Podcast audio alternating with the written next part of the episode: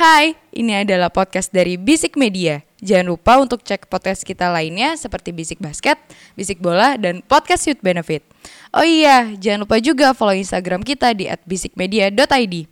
Oke, selamat mendengarkan.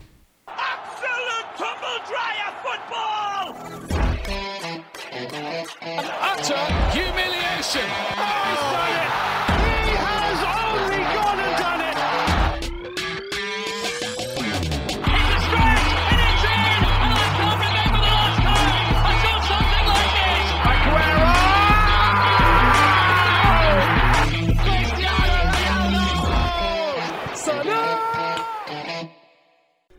Bisik bola.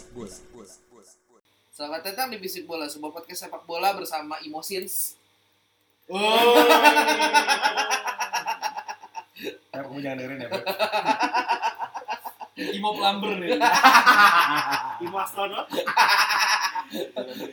Dan Imo tukang lon. Imo kerja. Imo fireman. Aduh, iya. ya udah lah ya, kalian tahu lah ya itu menjurus ke mana. Bokep. Minggu ini eh, cukup banyak match yang eh, ada beritanya cukup banyak. Dari kita mulai dari yang satu-satu dulu ya, dari yang pertama dulu. Gimana Gus rasanya seri satu sama?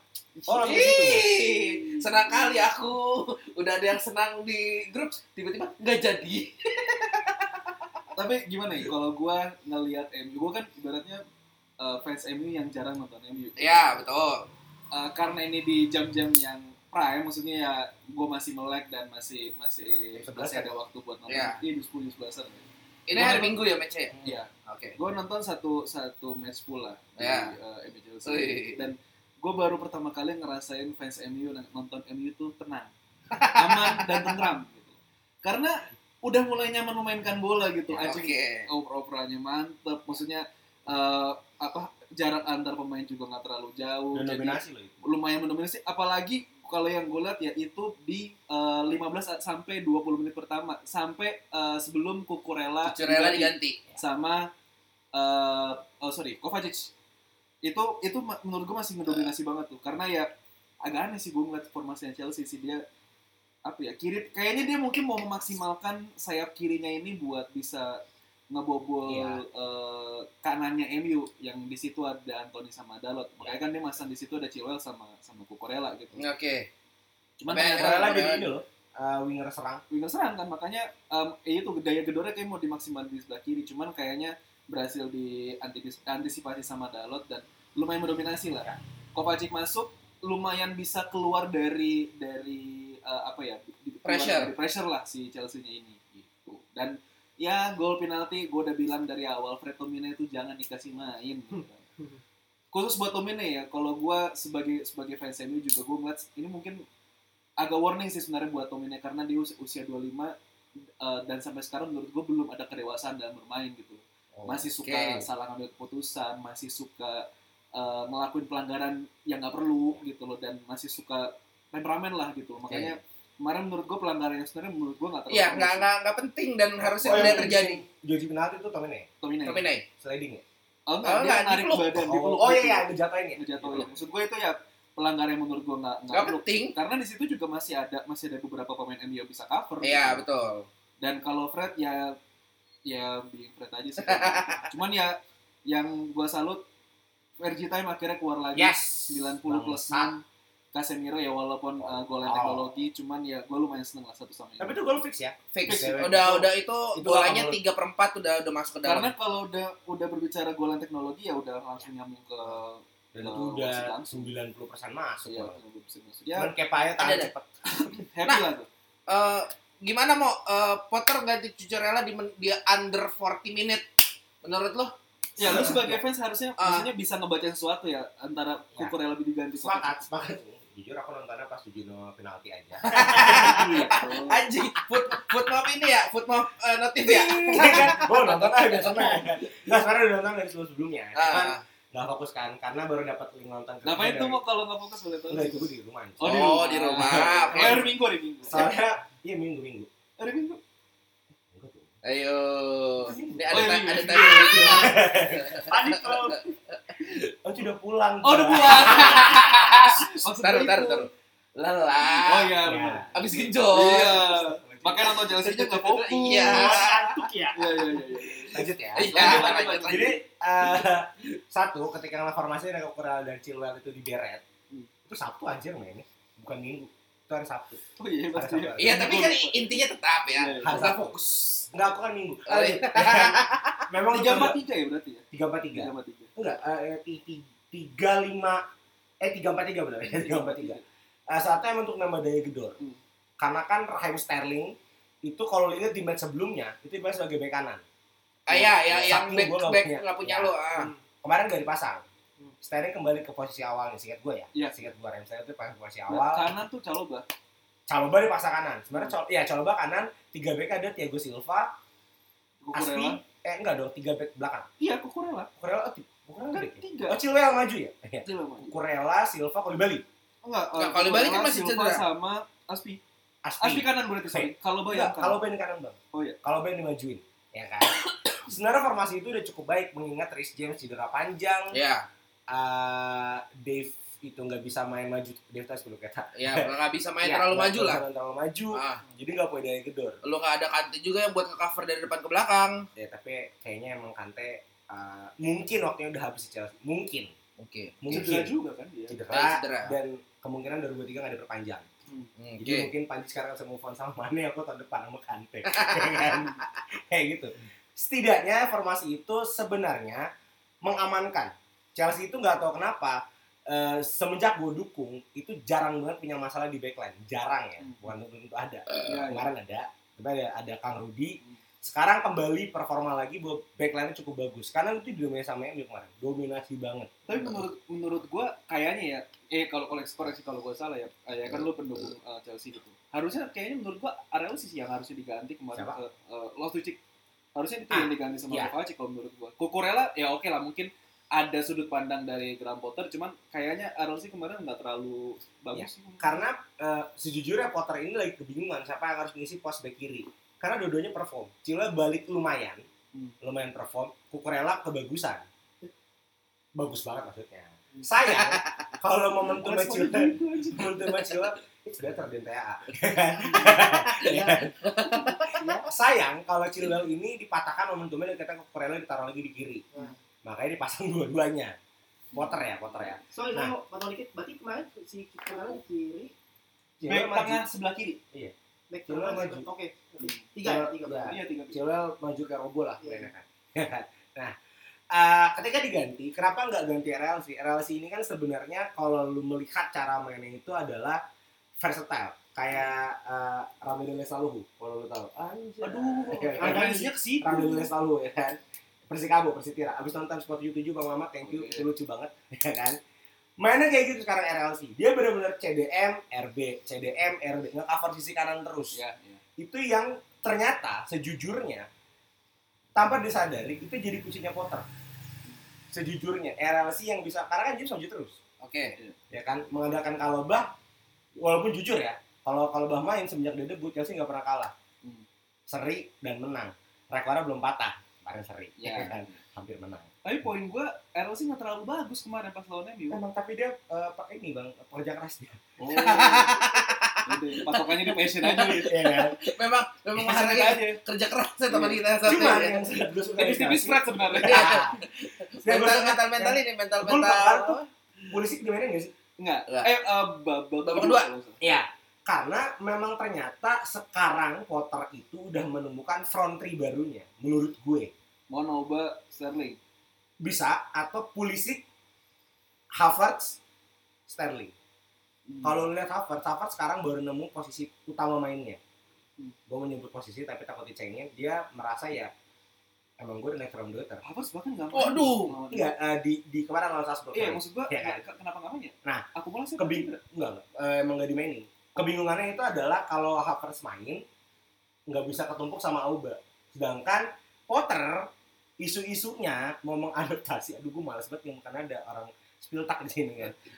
Mengaruhi cara Munchen main bang dengan memainkan Romdoter dengan penyerang karena Havertz itu ternyata posisinya itu Romdoter Hmm. pemain yang nggak fokus nyari gol udah buka ruang aja Hmm. ngasih bola ke Sterling sama kayak dulu Muller ngasih bola ke Robin Ribery kan Iya. Itulah Harvard sekarang kan kami udah punya Robin Ribery dengan kelas yang cukup bagus. Hmm. Tapi dua dia berbahasa Inggris, ya kan? Satu Amerika, satu Inggris kan. Oh gitu. Ya, kami udah punya penyerang tinggi yang eh, gol banyak banget ya. Kali balik. dari empat match.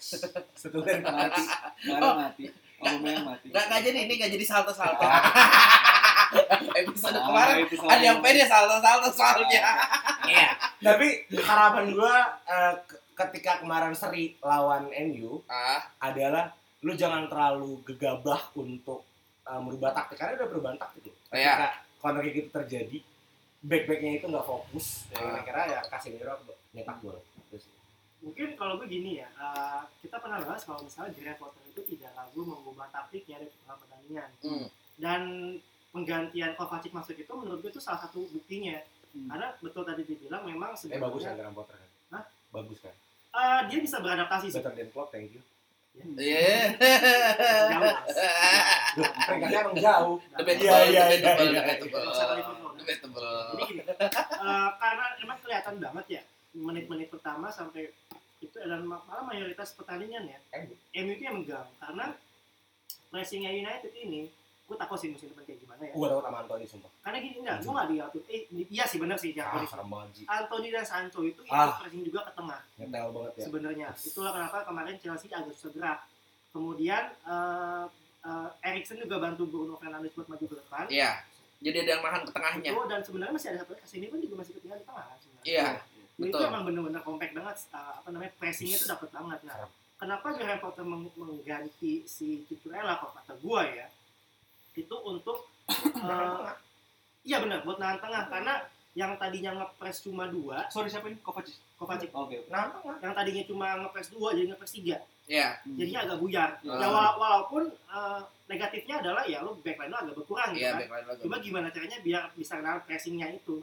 Sebenarnya kalau buat masalah gol menurut gua kemarin golnya gol-gol Jadi nggak jelas lah. Iya, iya, iya, nggak jelas. Cuma dari sisi Emang layak imbang sih sebenarnya tanpa Benar. terjadinya gol itu sebenarnya emang udah Layak menang. yang menarik buat gua adalah yang menarik buat gua adalah ya dua dua pelatih ini yang bisa muter otak seperti se- segitunya. Uh, Ten Hag yang udah persiapan ternyata uh, implementasi di lapangannya bagus banget. Kemudian si Graham Potter yang bisa ngubah se- sedetik eh seketika hanya dengan satu pergantian pemain aja udah bisa ngubah Jadi nggak miskin tak. kondisi ya.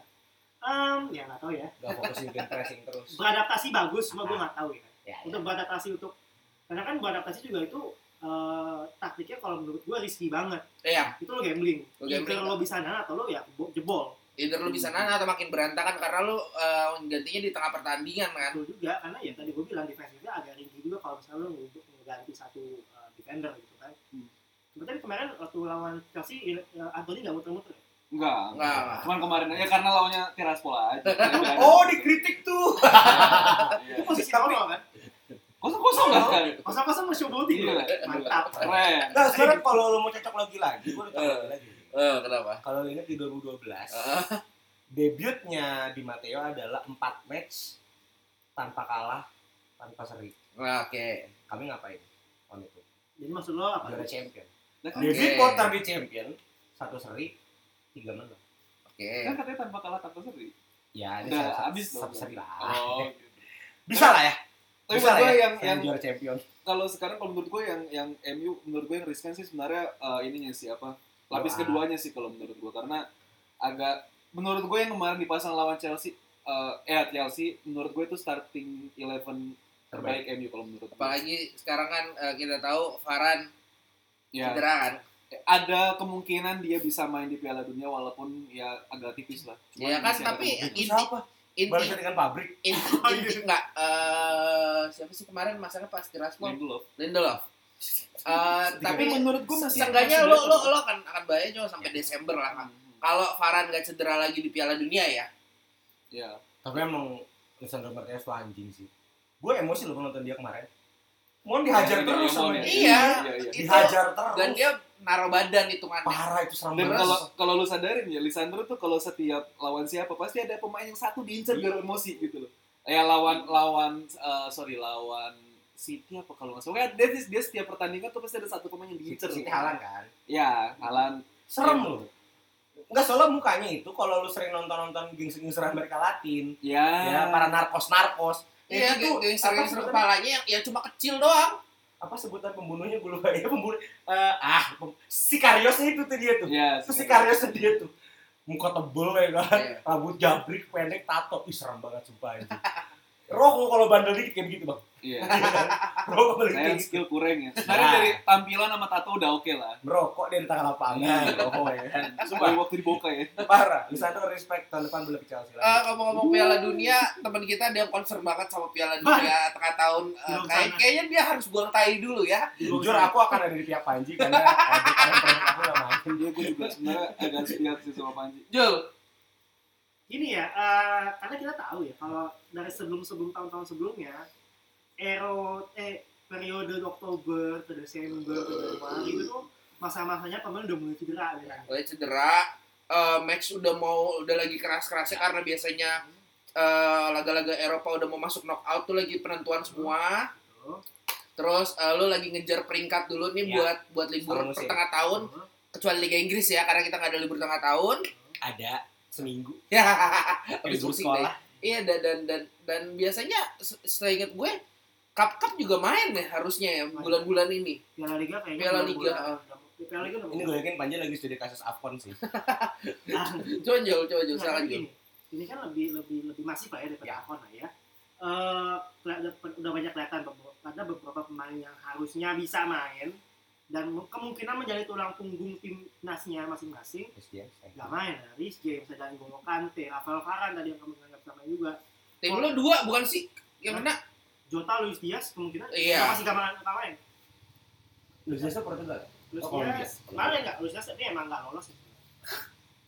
Cuma Jotanya agak sayang sebenarnya. ya. tapi tenang eh, Italia akan lolos karena Iran dituntut lanjut Dan nggak dan gitu. World Cup jalur giveaway dan karena gua orang Liga Inggris kan Ya. kita ada Boxing Day ya. yes Ya. itu udah jadi rahasia umum lah kalau Ah. Desember Januari itu bakal penuh banget ya Ah. ini udah naruh lo naruh kompetisi satu bulan di tengah musim itu bakal sepadat apa tuh Nah, Saya gue pas boxing day itu dua hari sekali ya mainnya. iya, Lu dari Dua, dari hari. dari Dua- mid mid dua limaan itu sampai Januari pertengahan kan itu. dua empat tuh main lo Iya, iya. Dua dua empat dua lima jeda dua Dua enam main lagi. iya, Wajib. doang sebenarnya. jadi emang agak riskan buat uh, fisik pemain kemudian kalau gue tau gini ada beberapa pemain yang kata gua ada yang menjaga fisiknya sebenarnya Bape soalnya jadi kayak nggak akan main total main pas karena kenapa takut cedera Mbappe menjaga fisiknya apa ketutup sama Messi sama Neymar? itu juga passing sih alasannya Desam adalah Desam menyurati PSG untuk menjaga Mbappe Bisa aja publicity stunt. Lanjut ya. kan orang Qatar.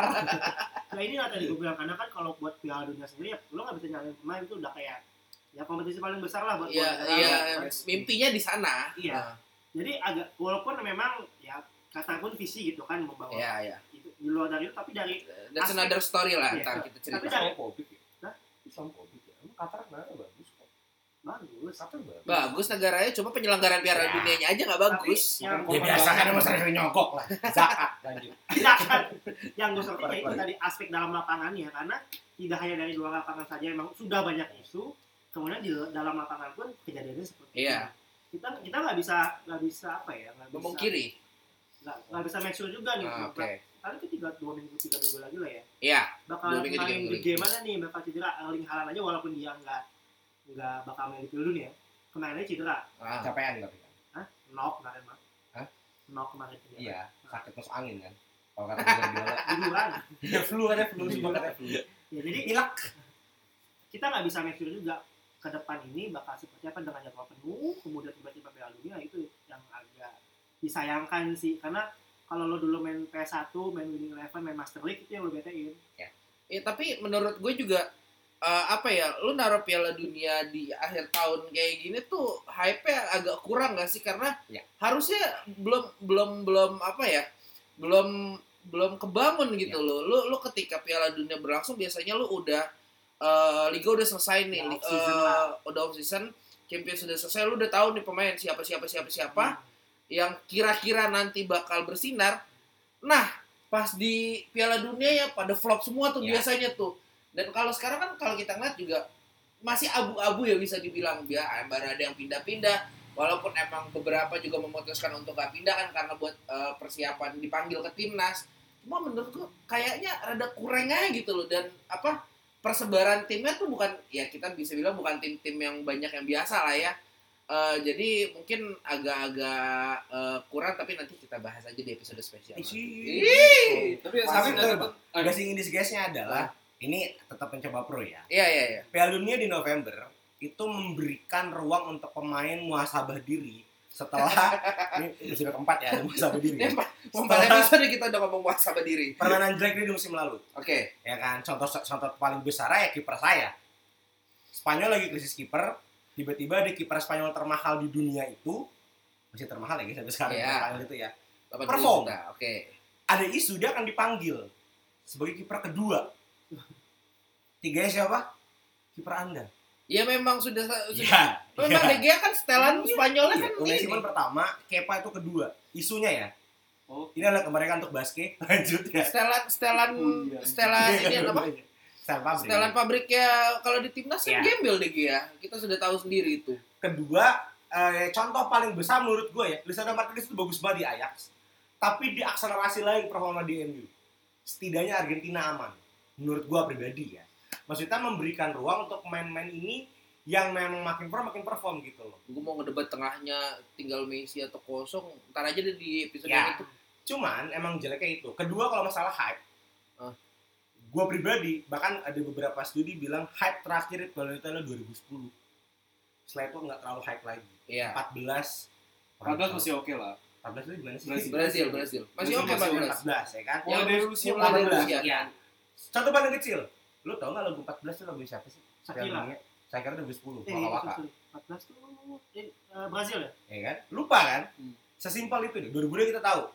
Ricky Martin. Eh 98 itu. 98. 2002 eh, ya lupa ya 2002. Gue ingat Nah, gue dua, 2002 gue inget maskotnya Ya. yang dua. eh, eh, yang ti- ada tiga. tiga, ya kan? Sesimpel itu. Lagunya kita nggak inget. Gitu kan. Maksud gue emang hype Dunia itu sekarang emang udah agak menurun.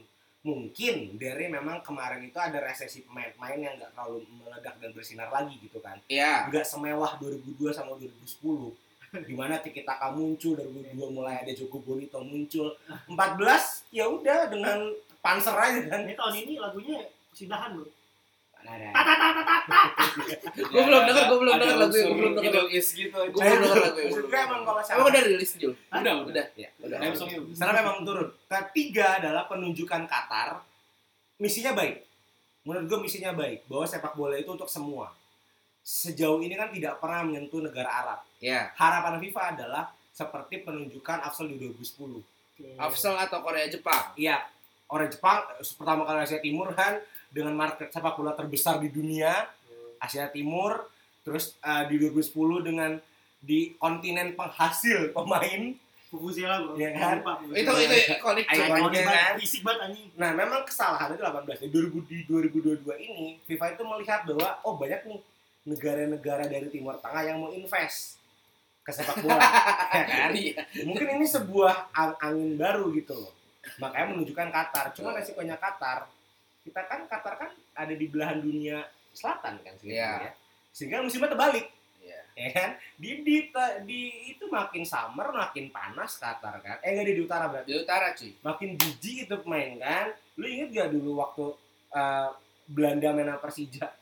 Mukanya Van Persie 30 Lawan Aus, Indonesia. yang Indonesia. Ya? aus aus aus. Lu kan bayangin itu akan terjadi. Makanya main lagi winter. Karena sebelumnya kan isunya kan mau dibikin AC Ah, di bola lapangan. Ah. kayak mahal ya. Uangnya habis buat nyogok set blatter makanya mainnya di winter. Buat gue ya plus minusnya kayak gitu. Harapannya sih 2022 ini bisa menaikkan hype. Walaupun kayaknya enggak sih karena udah di banyak boykot kan. Eh, iya le- lebih ke gua, apa ya persebaran tim menurut gua nggak nggak terlalu exciting exciting banget karena nggak ada yang pemain satu prominent banget kayak lu ngomong Mbappe sekarang lihat ya gua nggak tahu terlepas dari disuratin sama Desa atau enggak ketutup. Terus eh, tapi yang pasti Ju- Jules Koundé gak bakal dipanggil sih ke Perancis. Haha, mampus. I almost join mampus. Tapi harapan gue ini akan hype kalau Inggris juara. Nggak tau kenapa. Eh ya tapi kan hype di akhir bukan bukan dari pertama. Inggris apa juga. Nggak, cuma- cuma kalau kalau kalau ngomong. Piala Dunia Qatar ya enaknya jam mainnya nggak terlalu jauh sama kita cuma beda 4 jam Ya, aja. kita mah iya. Eh, paling Ya tinggal kayak lagi latihan malah naik haji aja. mulai-mulai jam 7 paling ya kayaknya jam Pak. 7 jam 8. Mereka Ya, main kayak sore. zaman Korsel Jepang ya. Korsel Jepang dari jam 3 Gus gitu. Iya, Iya, iya, iya. Iya, Beda 4 jam. iya, iya, oke, oke. Man seru kayak teman. Barakallah, barakallah. Jala TV meledak bener. Jala Jala Jala Jala Jala. Anjing gua waktu Chelsea MU nonton bajakannya Cina anjing. Sama TV Win anjir sumpah TV Win. Sekali-kalinya tuh. Tapi ngomong-ngomong Julius Konde tadi, kita langsung ke champion saja nih. Senang gak Gus lihat Gus 3 kosong Gus? Ya, anjing. Biasa aja kayaknya. Oh, biasa aja. biasa aja. Jul, Barca Jul 3 kosong. Eh, harus Barca 1 19 2. 19-2. 19-2 itu Total Iya, iya, iya. dari dia 82 itu totalnya 19-2 sampai sekarang. Gol mah dari musim 2019 kalau nggak eh 19 atau 18. Muncennya 19. Bahkan dari rekap dari 2015. Barca, berarti kan 7 tahun terakhir ya. Ya, Barca cuma menang 3 kali. Dikasih menang 3 kali sama Munchen. Sisanya dilibas. Parah gimana sih. Jul? Parah Eh, sih. Our Lord and Savior masalahnya golin Jul. Coba moting. Cuma voting.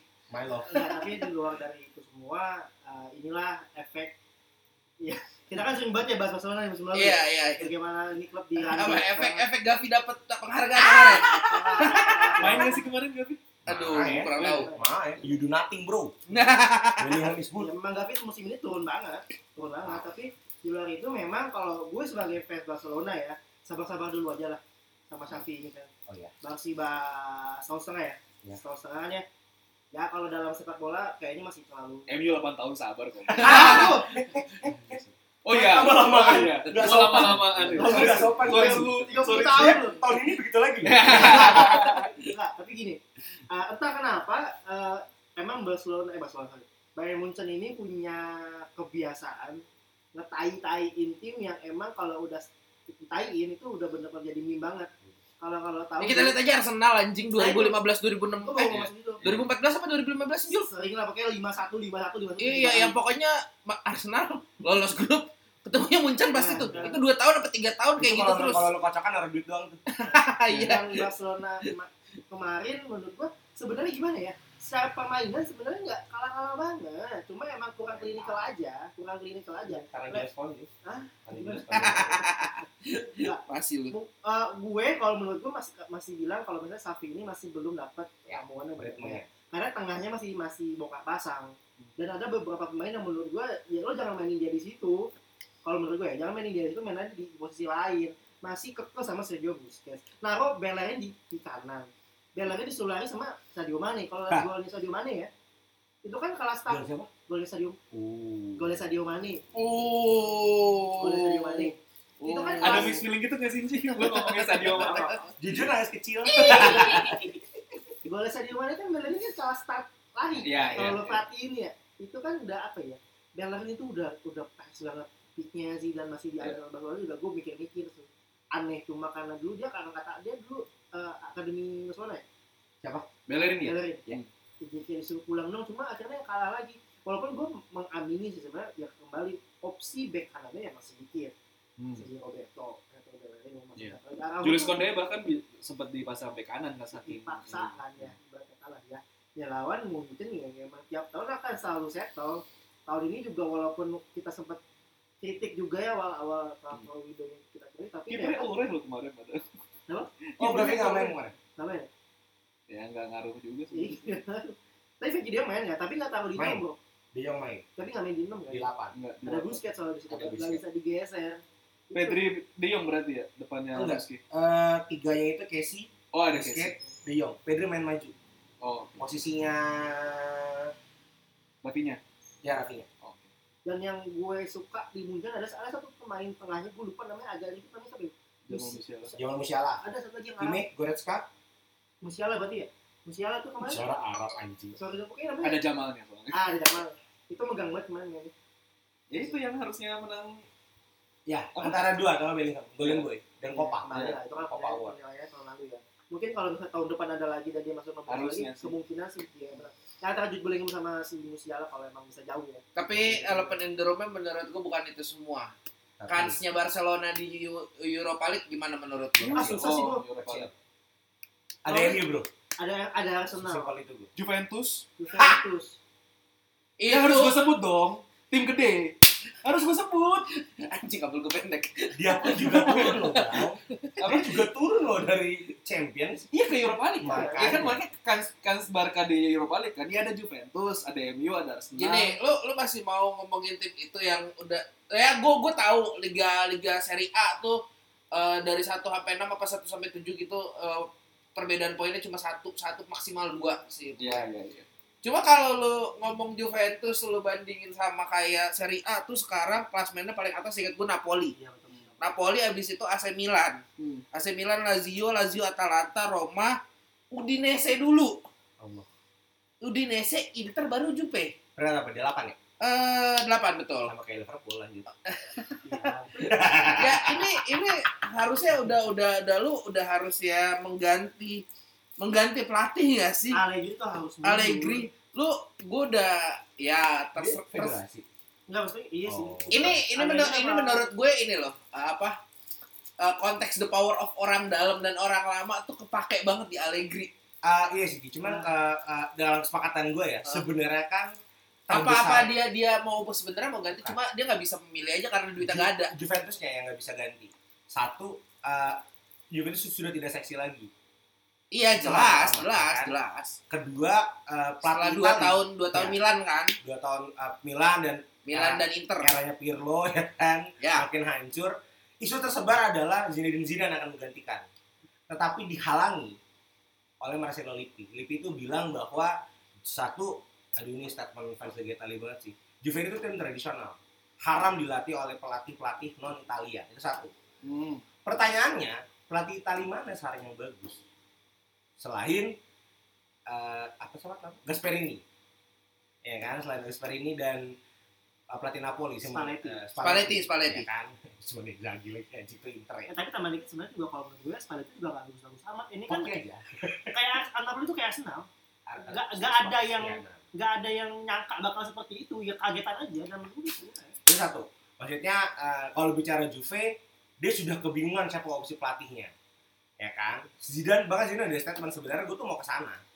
Gue mau ke sana, gue nunjukin Iya dia Bahwa- pulang kampung yes. tempat yang ngebesarin dia kan di sana. Madrid. Heeh. ya kan gua mau nunjukin bahwa gue tuh pelatih bagus itu Zidane bilang karena kan dia masuk Madrid kan multi liga kan dia mau menang Ya. multi liga berarti. cuma nang kalau kita kembali ke Barca ya Iya. menurut gue eh, di Champions League khususnya koefisien Liga Spanyol sebagai liga tersatu dipertanyakan sih Madrid doang kan yang lolos. the only one cuma Madrid Dan, dibandingkan dan, dan Italia baru kalah semalam tuh 4-3 kalau nggak salah. Madridnya Madrid tuh lawan Leipzig. ah, Leipzig. Ya Eh, Timo Werner oh lagi cedera. Eh, Timo Werner bukan yang belum kemarin. yang Cedera bukan sih? yang ada Ngunggu ji calon pemain gue di Januari Atau La bukan? la la la la la la. itu yang gue pertanyakan sih, maksudnya koefisien Spanyol sebagai liga Oh, terbesar kedua mainnya nggak Werner main itu dipertanyakan karena justru Italia nih yang lagi fase kebangkitan lagi? Italia. Inter tuh lolos. Milan lolos Milan lolos Napoli ya satu lagi. ya? lolos. Iya. cuma Juve yang gugur kan Ya memang sudah takdirnya lah. iya Seperti fansnya yang sudah gugur dari sini. capek ya kan maksudnya ha- ini ini yang gue senang gitu bahwa eh, sepak bola di bola Liga Inggris Jerman ini lagi progresif spesifik ya dengan Liga Jerman ya karena Jerman tetap ngirim wakil Iya kalau kalau kalau, ya, kalau kita ngomong ya Liga Inggris dan Jerman nah, mau nggak Ya, mau perform hardroot ya. nih sedangkan eh, liga besar zaman dulu Italia Spanyol lagi sakit sebenarnya kan Italia udah fase kebangkitan lah dengan eh, Maradon Kivitska itu yang sekarang di Napoli Skelia aduh susah lah namanya Ya susah lah susah Pokoknya itu. Maradona lah. Nah ini yang harusnya jadi PR uh, Javier Tebas sih untuk membenahi uh, La Liga La itu Liga. sendiri. Kalau emang Javier Tebas nggak kuat ya mundur lah. Kayak PT LIB kan juga akhirnya mundur. Ya tapi ngomong-ngomong soal mundur, eh, Enak aja mundur. Tanggung jawab. tapi ngomong-ngomong soal mundur kan eh, kita ngeliat ada satu tim juga yang pelatihnya udah lama udah kolotan banget nih belum mundur-mundur. Kita berbicara soal Bapak Cojones Ah, eh, siapa ya? namanya anjing gue Diego lupa Simeone. Diego Simeone yang sepertinya masih belum masih belum turun saya ingat gue ke Europa League ya Iya. Yang masih belum mau eh, pindah dari Atletico Madrid ini masih karatan di situ ya Atletico Madrid menurut gue kalau tidak mengganti pelatih akan tetap jalan di tempat aja si progresnya Yang lucu padahal tar dulu, padahal materi pemainnya bisa buat Oh, Iya, bersaing- sangat sangat. bersaing di atas Sama. gitu loh. Yang lucu tuh sebenarnya kemarin tuh yang eh, mereka kan lawan Leverkusen. Pokoknya mereka tuh harus menang kalau mau lolos. Itu pertandingan udah tiga sama. eh, udah tiup peluit, ternyata sebelum tiup peluit tuh pemain Leverkusen ada pelanggaran lah di cek VAR. Dapat penalti, nggak masuk. Eh, siapa yang eksekusi? Suarez. Carrasco kalau nggak salah. Oh, Si. Carrasco. Zidane Malik ya. Ya poin gua ya Atletico ya udah being Atletico aja sih. Ya gimana ya? Dua Iya. tahun lalu juara Liga loh. Apa? Dua tahun lalu juara Liga. Gua nggak ngerti. Ya maksud bertemu dengan dengan materi materi pemain segitu gitu Ya, loh, ya. dengan pelatih yang bak ini nih menurut gue yang pelatih mesti kita tuh yang kayak gini menurut gue ya, Ya, cuma ngandelin ngandelin main pragmatis doang kalau menurut gue. kalau bicara Simeone ini kayak ngebandingin gue mau bilang Arsene Wenger lah ketika keburukan Arsenal dia nggak cabut-cabut Oke, pelatih ini kembali memberikan piala La Liga lagi kan untuk Atletico Madrid ya. di mana Atletico Madrid ini kan mewakili kelas pekerja lah maksudnya Iya, sebuah betul. klub yang gak punya uang banyak Iya. itu bohong uang dia banyak banget Eh, seberat itu ATM untuk melepas Simeone dan seingat gua ATM ini masih klub moderat gitu masih klub tradisional di mana sangat menghargai seorang Simeone gitu jadi ya eh, bicara untuk bisnis mempertahankan Simeone gak bagus tapi untuk eh heirs apa? Legacy Legacy. ya biarkan Simeone pensiun dulu sih. Ya, tapi ngomong-ngomong soal Simeone dicabut atau enggak sebenarnya eh saya ingat gua kontrak Simeone itu habis di 2024 di akhir tahun depan. kayak kontrak Pak Presiden Eh, uh, suruh bantek lu. Eh, tapi tapi ini apa? dia eh, sios tapi- lu gua lupa mau ngomong apa anjing. Tapi ya ya ya mungkin kalau misalnya Atletico punya cojones sendiri untuk eh, mengganti pelatihnya mungkin ini saat yang tepat ya udah nggak usah ditawarin kontrak lagi Simeone. minimal dia tag aja lagi dia dia tag. iya minimal dia tag aja lagi Oh, mungkin eh, logiknya gini kali ya. Dia bagus mencari pemain cuma dia nggak- bisa memaksimalkan pemain dengan taktik kayak gitu. dia nggak bisa taktik lagi Oke. set pelatih itu mundur banget tapi kan nggak Liverpool nggak bisa lawan dia tetap kan Name it satu pelatih buat gantiin Simeone. Aduh, susah sih bro. Saat ini ya susah. kalau mau nekat ya Iya. kan 2024 nunggu Xabi Alonso di Leverkusen jadi Ah. Oh, sulit, sulit. dia orang sulit. Madrid ya iya. Sulit, sulit, sulit, sulit. ya udah mau rata Sabi Sabi Alonso eh, menurut gua kecepatan nanti jatuhnya jadi kayak Gerrard gue takutnya. Sebenarnya Kalaupun mau ya. sebenarnya conversation tentang Xabi Alonso itu menurut masih benar prematur banget. Dia bakal kemarin Hah? Dia dia menukang Leverkusen berapa bulan sih? Enggak enggak juga. Ternyata habis menang 4-0 kalah dua kali kalah gede-gede. Iya, makanya masih prematur banget lah. Jelek jelek ternyata. Prematur banget. Ya masih prematur lah. Kalau ngomongin pelatih yang cocok menggantikan ya yang pasti gue benih enggak eh, dia kelas loh. Nanti Iya. ya udah. keren Kalau menurut gue buat nama gue nggak tahu ya karena masih susah susah tapi Oleh oleh oleh. akan lebih baik kalau pemain apa pelatih yang eh, bisa berbahasa Spanyol. oh ya udah Nggak gua- harus orang ya. Spanyol ya, bisa berbahasa Spanyol ya. Gue mencalonkan sih dua nama pelatih yang memang legendnya mereka. Gabi sama Emre kalau lo Siapa? midfieldernya Gabi Gabi. sama Emre. Dua itu lagi lagi ngambil lisensi. Oh. Tapi- Ini kan lagi tren kan apakah apakah tidak prematur juga kita ngomong dengan eh gue merasa Safi eh, bisa. apa?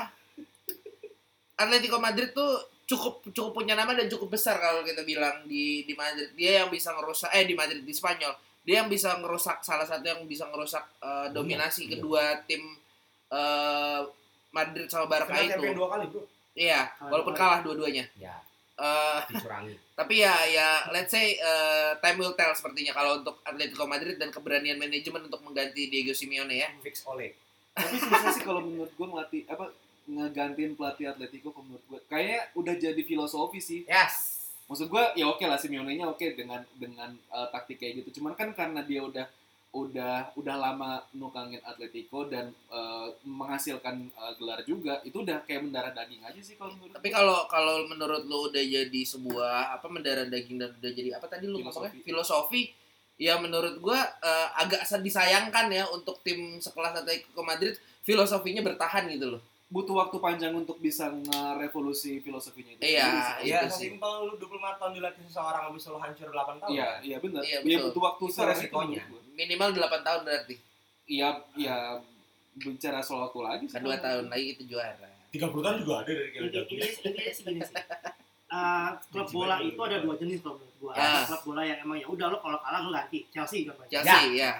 Prominent ganti- itu paling prominent. ganti menang ganti menang kalah ganti gitu kan Ah. Ya. tapi ada tim ada tim tradisional yang bisa seperti itu Atletico maksudnya ke situ banyak kata bang Agus bilang kan Iya. susah Atletico, Juventus. jati dirinya tuh yang udah terlalu melekat contohnya banyak ada Arsenal ada Manchester United gitu kan Stadion. Hah? Stadion Jati Diri. Aduh.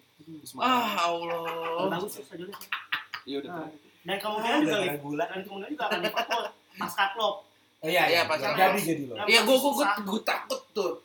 Kecuali eh, pelatihnya mungkin bisa diberi kebebasan untuk transfer Jul atau klub diberi kebebasan transfer Jul sebenarnya Jul. intinya ownernya Intinya cuma itu intinya aja. ownernya harus cabut sih gua. Iya, se- se- masalah Liverpool tuh sesimpel itu. Nah, tapi kembali ke kembali ke Atletico ya itu tadi uh, setradisional itu tim itu.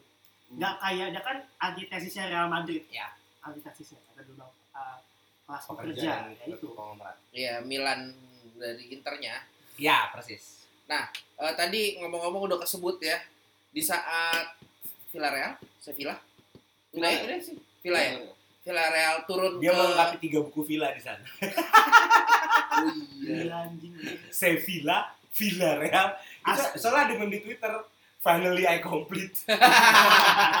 tiga. Gue mikir nih apa? Oh Villa anjing. Ada klub lain nggak yang nanti akan Ada. Villarreal? Yang lain. eh, Aston Villa. Selain selain Villa. Eh, apa? Valladolid? Malah. Ah, malah. Eh, Dari lagi. kan orang Indonesia. Villa Valen. Ya. Eh, Ah, kalau ada untuk close itu Badung terus di closing.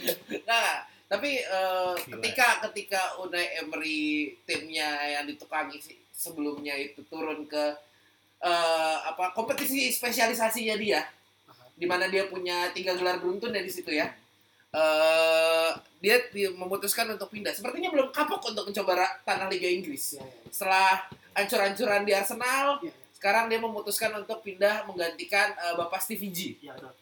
Eh, gua gua nggak tahu akan akan akankah ceritanya berulang atau ceritanya bisa kembali jadi eh, sebuah cerita manis. Cuma eh, ini eh, bisa bikin apa ya? Seenggaknya bisa menyelamatkan Aston Villa dulu yang pertama ya. Ya. Dan dia butuh ya bisa bisa buat Liga Inggris seru kalau kalau kata orang-orang tapi gua nggak tahu. Menurut kalian gimana? Tekanannya berbeda kalau sama Arsenal. Oke. Dia masuk ke Arsenal dengan portofolio pelatih dengan tiga gelar berturut-turut Dan sebelumnya di. PSG malah. Iya kan dari PSG pula. Ya, dari PSG. Ada dua pelatih yang dari PSG, satu berhasil juara cuman satu turunin klubnya. Eh Tuchel kan dari PSG ya. Kan? nah, Apa-apa. sedangkan Dia Chelsea sentris banget. anjing. parah. Eh, eh, bentar, bentar lagi kalau dia bak sebelum sebelum tek bakar menyan sama kedukun, gue nggak heran. Iya. Aku udah mau beli wallpaper baru Chelsea. Kacau, kacau. Eh, sekarang dia ke Aston Villa, gue tekanannya berbeda. Ya, tekanannya berbeda karena eh, Aston Villa sedang sakit di tangan Bapak Stevie G. Eh, kedua, Aston Villa sudah berinvestasi pada Coutinho, Hmm. digaji, walaupun masih bayar Barca, harga juga murah. Dibeli, udah dibeli. itu 25 juta kan tekanannya berbeda tapi mungkin feeling gua cocok logi gua adalah Aston Villa punya misi untuk masuk ke Europa League dua tahun ke depan karena sepertinya Unai Emery ini tahu celahnya ke Europa League ya dia orang dalam sih ya kayak gitu ketika di Arsenal tekanannya besar karena dia harus mengembalikan Arsenal ke performanya Dia kan Wenger kan ya kalau nggak salah. Ya gitu ya kan Oh iya, iya. Iya. Oh, kan iya. sampai ada sebutan ah, cocok loginya Arsene Wenger dan Unai Emirates Oh iya, iya, Kan? iya. kayak gitu. Jadi ketika membandingkan Arsenal dan Aston Villa, kemungkinan dia dipecat dari Arsenal itu tinggi banget. Karena Arsenal mau tidak mau suka tidak suka harus kembali ke top 4 atau top 6. Hmm. Sedangkan eh, eh, ketika Aston Villa ini misinya itu hanya ke middle table minimal atau minimal achieve di Conference League. Hmm. Which is di 7 atau di 6. Itu masih possible buat Aston Villa. Hmm. Dan pun dia tidak perform alias dia cuma di middle table itu nggak masalah. Hmm. Dan itu yang Emery butuhkan gitu loh. Ketika dia di Villarreal tidak punya tekanan ke top 3, ke top 4, dia bisa perform sampai ke Yes. Europa League. Di Sevilla dengan material pemain yang tidak terlalu elit, dia perform. Itu yang harapan gue di Villa ini sepertinya akan sedikit lebih work sih. Yang gue takutkan adalah jangan ulangi Carlo Ancelotti di Everton. It means nothing. Takutnya itu doang sih. Ya tapi begitu pindah menang Champions. Oke lah. Emang dia butuh duit sebenarnya. Tapi dari dari lo Gus atau Panji buat tambahin Aston Villa dan Unai? Kalau menurut gue sih target realistisnya eh, minimal banget 10 besar sih menurut gue masih dengan kapasitas pemain Aston Villa yang sebenarnya mirip-mirip sama Sevilla atau Villarreal ya mediocre ke atas lah kalau menurut gue ya ada beberapa pema- pemain yang potensial tapi ya banyak yang jelek Beli itu juga Esa atas saya sih. Beli Aston Sevilla. Singapura Aston Villa itu iya. dia hasil-hasil pembelian jualnya Grealish kalau nggak salah Oh iya Jegi mahal banget ya bener-bener. cepet kan eh bukan cepet ya, Oh yang nggak guna itu di City. Betul. Iya. Itu ada ya lanjut aja deh. Nggak ada ada candaannya kan kan dia waktu itu uh, agak intermezzo dikit ya. Uh, dia pokoknya uh, akhir musim tuh ngejelek-jelekin Riyad Mahrez, katanya lu mainnya kayak Almiron. Sekarang Almironnya jago, Grealishnya cuma satu gol. Almiron udah 4 gol apa 5 gol. Langgaran Crystal, kan? juga itu ya. Bagus banget tuh. Ya, balik lagi ke Aston Villa ya itu dia sih menurut gua dengan uh, kapasitas pemain yang menurut gua ya itu tadi udah udah hampir selevel lah menurut gua sama Sevilla atau Villarreal menurut gua musim ini 10 besar lagi sekarang berapa sih? Villarreal eh Aston Villa 16 itu 16. 16 juga. Juara degradasi. Oh. Ya tipis-tipis lah sama kayak Leicester. Dan Everton. Ya harusnya sih ya Unai Emery Gak, gue nggak bisa bilang dia dia uh, pelatih yang bagus sih, cuman untuk sekelas Aston Villa menurut gue ada pelatih yang cukup. Ibaratnya pelatih kelas B, pelatih tim kelas C. ya, dia ya, ya, upgrade exactly, gitu loh. kayak gitu. Kalau A kan Graham Potter. Hmm. Oh, oke. Masih ya. Eh terus mau bahas apa lagi nih? Ini nggak komen. Lo nggak komen? Dulu banyak itu Oh, iya. tadi apa materi lu diambil dulu semua. Thank you. Diambil dulu semua. Aku sering kalau kayak gitu makin banyak diem. Aduh, gue mau bahas apa lagi? Nggak tahu lagi nih. Apa yuk? Mau bahas apa? Ya kita kasih time slot ya 10 menit 15 menit lah. Apa ya? Mau bahas apa ayo? Nggak ada nggak ada yang bisa di ini lagi. Ya udahlah udah kalau udah nggak usah. Mungkin ini aja ya. Uh, uh, surprise impact. Maksudnya ngelihat kemarin tuh Porto menang berapa sih di Champions? Gruj. Nggak jadi. ATM anjir. Nah, Belum kalah eh. Klebus main Klebus akhirnya kalah. Oh kalah ya? Kalah. Kalah ya? Itu lawan Porto ya? Guys, soalnya Porto tuh kemarin selebrasi di pesawat. Ayo. Atletico Madrid kok yang- Oh iya dia selebrasi ya karena si Carrasco nggak jadi golin. Oh. Karena kalau misalkan Carrasco golin, Dia nggak Porto nggak jadi lolos. Udah, itu aja. Nggak maksudnya. uh, gue sangat suka dengan karena gini, gue head to head ya. Hmm. Porto seju- sejujurnya tahun ini juga sedikit pretelin loh dengan masuk dua ke Arsenal, ya kan? Dibandingkan dengan Ajax maksud gue. Dua klub ini kan punya tradisi khusus di Liga Champion bahwa mereka pasti lolos ke babak berikutnya. Sedikit gue Ajax tuh nggak lolos nih, Nggak ya kan? Maksudnya Di Europa League ya inilah eh, ya gua mungkin lo boleh kritik teman-teman yang fans Ajax, eh, coach Justin juga boleh kritik. Sorry coach hari ini aku kardus, ya kan Nah, dosanya Justin itu Utrecht. Utrecht. Utrecht. Utrecht. Cuman dia kan eh, Ten Hag sentris kan. Oh iya oke. Menurut gua adalah eh, se- sepertinya dua klub pabrik ini buat gue sekarang untuk pembibitan pemain sih kayaknya dan regenerasi kan Porto lebih bagus sih karena dia bisa perform dan achieve untuk sampai lolos dan mempertahankan tradisi championnya. I love Porto. Oke, jadi eh, mungkin ada ada gue tambahin materi dikit ya. Jadi ada hal menarik kemarin kejadian tuh waktu Tottenham Hotspur lawan kemarin dah Oh yang offside ya? offside. Nah, Eh Ayo, siapa? Ayo, ayo, ayo. Ayo buka Ya, footmapnya, lawan- ayo Sporting.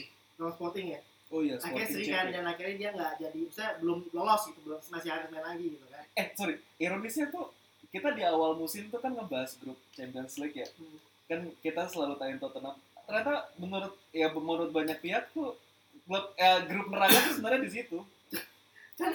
Karena apa ya? Ya mediocre semua Iya. jadinya. Spurs itu kan eh, Terus Identik. champion ya? Hah? Terus main champion ya? Champions lupa. identik dengan bottle jobsnya kan. Lo tuh Spursy banget ya orangnya. Hmm. Orang tuh kalau udah gagal dia bilangnya Spursy gitu. Emang udah sering ngebotol suatu achievement gitu kan. Nah kemarin yang menarik adalah Scotty kan nyamuk kemarin kartu merah karena menurut dia itu enggak offside. Hmm. Nah ada yang menarik waktu ngelihat garis eh, tarik garis offside Var, eh. VAR gitu kan. Jadi kemarin narik garisnya itu adalah di saat eh, posisi bola, posisi bola waktu di di sundul.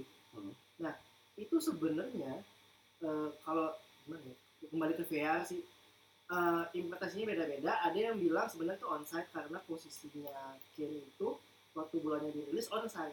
Tapi waktu bolanya udah mau ke sana, posisi kakinya Kane itu di, di depannya bola. Hmm. Itu yang diga- ditarik garisnya. Garis merah itu garis offside-nya. Eh, sorry, merah itu garisnya si kakinya Kane, yang biru itu garis garisnya si bola. bola ya Interpretasinya banyak banget gitu loh. Akhirnya kembali ke VR lagi. Ada Padit yang bilang sebenarnya gini, VR itu sebenarnya harus dicopot aja karena meng- mengurangi, mengurangi drama bo- drama bola segala macam. Cuma kalau menurut gua neraka sih ya lo kalau Eh. mau adil ya harus ada itu kan Omong- om- omongan omongan teman kita dulu VR membuat bola tidak asik ditonton. Enggak, tapi kali ini kali ini gue lumayan lumayan lumayan setuju banget sih. Maksud gue udah ada ini kayaknya udah dalam tiga atau empat minggu ke belakang tuh udah banyak kejadian yang eh, ada sangkut pautnya sama Liverpool City salah satunya.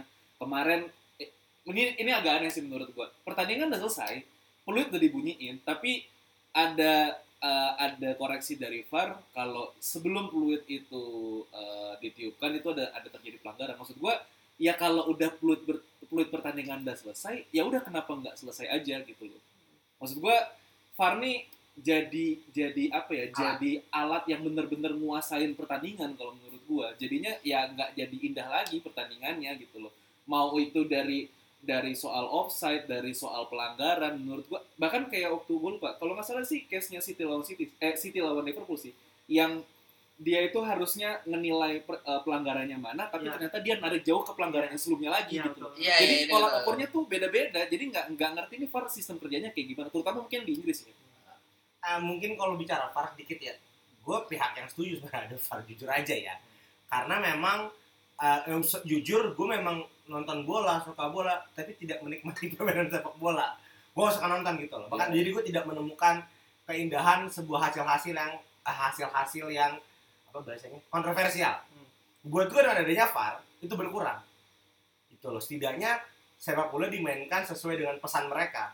Game for fair play. Hmm. jadi ketika ada VAR fair play itu benar diaplikasikan. Gitu sih. Tapi garis fair play-nya tuh jadi tipis banget dengan adanya VAR gitu. loh. sih. Bener Kayak jadi perpindah eh, jadi jadi perbatas Nggak apa-apa, nggak apa-apa, di YouTube BTW buat VAR ya guys. Jadi kalau kalian mau nyari di Basic Media Podcast. waduh anjing udah lama itu Itu kita bahas loh di Iya, puncak. itu itu itu Cuman Agus belum eh Agus Agus Agus ada, Panji ada, nggak Agus ada. Panji yang ada. Panji ada sebagai villa ya di situ. Iya.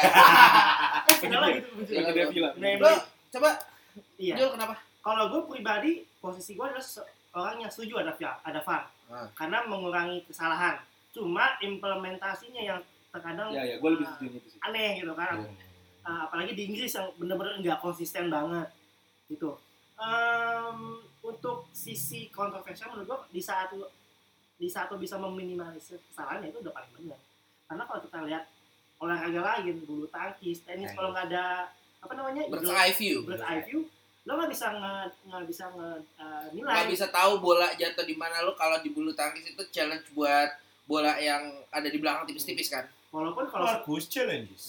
walaupun setahu gue ya, gue kan nggak terlalu ngerti peraturannya ya, kan ada mereka Ada limitnya, ada Ada limitnya limit. mereka. Kan di satu yakin oh ini harusnya nggak masuk nih lo bisa nge-challenge gitu kan dengan VR sendiri menurut gue me- memang mem- meminimalisir cuma implementasi Nah, mungkin kalau eh, menurut gua implementasinya kan eh, apa ya? Sepak bola itu adalah olahraga yang eh, terikat waktunya cukup cukup tinggi ya. Karena lu punya punya 45 menit dua kali dengan tambahan waktu diberhentiinnya. Sebenarnya kalau lu mau menggunakan VR eh, seperti yang ada di bulu tangkis dengan efektif itu implementasinya, Hmm. menurut gue yang paling bagus adalah eh, lu lu batasin nih berapa lama setelah Ya. kejadian itu terjadi baru lu boleh ma- masuk track back lagi ibaratnya let's say 5 menit atau atau tiga menit setelah setelah kejadian paling lama VAR baru eh, keputusannya keluar baru bisa di track back lagi menurut gue itu akan lebih oke Ya just like another uh, teknologi implementation ya. Ah, ah. Pastikan butuh waktu untuk bikin Iya, SOP iya, game, iya. untuk bikin SOP, iya untuk bikin kepatuhan Hmm. sama tentang teknologinya. Jadi memang ya perjalanannya implementasi VAR pasti banyak kontroversi dan itu yang akan jadi penilaiannya. Contoh aja kecil kayak ketika eh, peraturan kiper nggak boleh nangkap bola dari pemain itu kan juga butuh sebuah kesalahan. Jadi buat gue ini proses perbaikan VR ke depannya sih. Ah, sebenarnya gini kalau buat time frame VR VAR bisa narik ya sebenarnya ada peraturannya Tapi jadi liga kita akan pakai VAR bentar lagi amin ya Iya. semoga ya jalan aja dulu anjing Permintaan FIFA soalnya guys. pertanyaan gue emang stadionnya bisa pakai VR jalan aja dulu Denyu Kanjuruhan akan pakai. emang semua emang semua stadion new Ya pelan-pelan. Ini jalan aja dulu. Tapi- FIFA kan berkantor di sini. Tapi Tanggung jawab aja dulu anjing. kembali ke VR tadi sebenarnya gini, buat time frame sendiri di saat wasit bisa narik uh, kejadian untuk di review ya sebenarnya gini. Di saat uh, wasit belum nge- nge-restart pertandingannya lagi. Let's say gini, uh, contoh case Liverpool City kemarin ya, contoh gini. Uh, kan itu kan gol kan. Cuma dalam satu sequence itu kan si wasit belum restart, belum kick off lagi. Itu bisa ditarik. Yang menjadi menarik adalah waktu kemarin, waktu uh, Atleti Leverkusen betul memang sebenarnya emblematisnya adalah pertandingan habis dan nggak bisa di restart tuh. Cuma kalau kita ngomongin secara peraturan itu masih masih eh, masih bisa Possible lah. masih possible. Selama wasit belum ninggalin lapangan kalau nggak salah eh, batasannya kalau Ya, itulah. Tapi kan kalau kita ngomong restart itu nggak bisa di restart kalau nggak habis. Secara secara secara Etis. normatif Ya. itu di, di- di- diperbolehkan. Cuma ini kan lebih ke ya ini udah habis bro. Iya berarti memang implementasinya menurut gua kalau memang sudah peluit terakhir apa pun yang terjadi ya lu udah. Iya, iya. Udah. Kepada Van Basten dan Wenger, tolong ya kan mereka di tag-nya FIFA dan UEFA ya. Tolong dibenahi. Ini ini tuh jadinya nanti kayak kejadiannya Tuchel sama Conte. siapa? Conte. Di, Iya. di saat eh, lu kalau apa peluit pertandingan sudah selesai ya wasit waktu itu belum meninggalkan lapangan kan, tapi peluit udah selesai masih dapat kartu. Ya contohnya berarti ini mirip-mirip lah. Hmm. gitu ya kalau harusnya kalau waktu misalnya kita bilang let's say eh, pertandingan tim selesai lu udah nggak boleh ngapa-ngapain itu konten sama Tuchel pukul-pukulan sih kurasa Seru.